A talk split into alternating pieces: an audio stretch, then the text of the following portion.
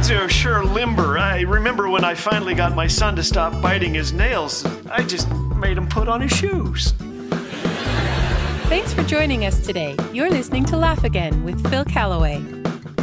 One of the bonuses of doing a radio program is reading letters, mostly from grown ups and some from children. This one came today. Hi, my name is Maggie. I am the youngest. I have three older sisters, a dog named Daisy, two cats, one named Autumn, and one named. And here, I can't quite tell what Maggie has written. It may be Donut Nog. I've consulted handwriting experts, and the jury is still out. But Maggie continues I have a turtle named Happy and some fish. I like your jokes. I like to tell jokes. Here's one Why did the sheep cross the road? To see his best friend.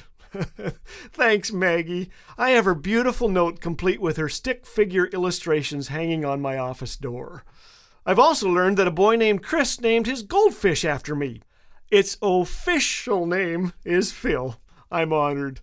Well, five of our grandkids just started school. I hope they'll learn well. We could use an influx of wisdom these days, couldn't we?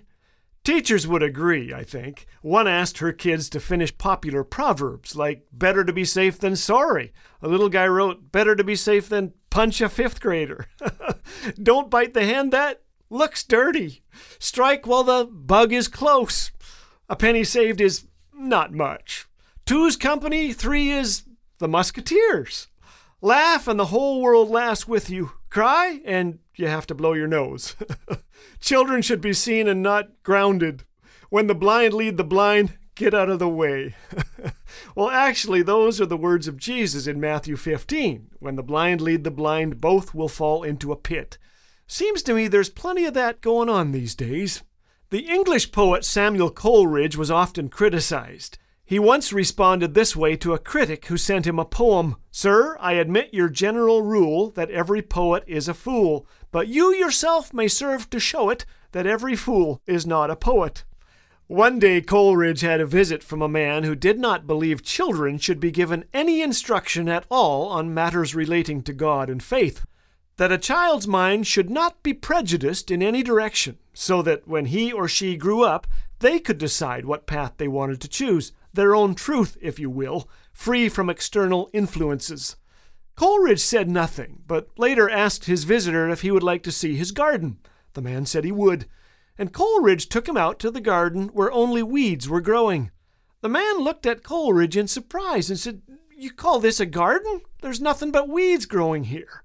Well, you see, answered Coleridge, I did not wish to infringe upon the liberty of the garden in any way. I was just giving the garden a chance to express itself and to choose its own production. Well, kids grow like weeds, but that doesn't mean we should raise them like one. Paul wrote to the Ephesians Children, obey your parents, because you belong to the Lord, for this is the right thing to do. This is no law without logic, no rule without a reason. The reason? If you honor your father and mother, things will go well for you, and you will have a long life on the earth. Like a garden, children thrive under the cultivation of godly values, the nurturing of relationships, and the pruning of discipline.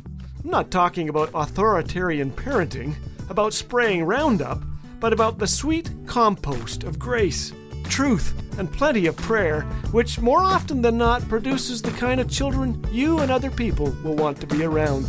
Kids like Maggie and Chris, and the boy who finished a popular proverb this way There is no fool like Uncle Eddie.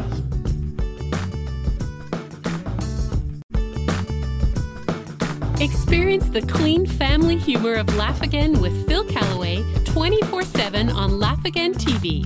Available on YouTube anytime. Bite sized videos guaranteed to make you laugh, think, and encourage your walk with Jesus. Just search Laugh Again on YouTube. And did you know that your likes, comments, and subscribes help get these encouraging messages in front of more eyes? So be sure to engage and help spread the word. Laugh Again, truth bringing laughter to life.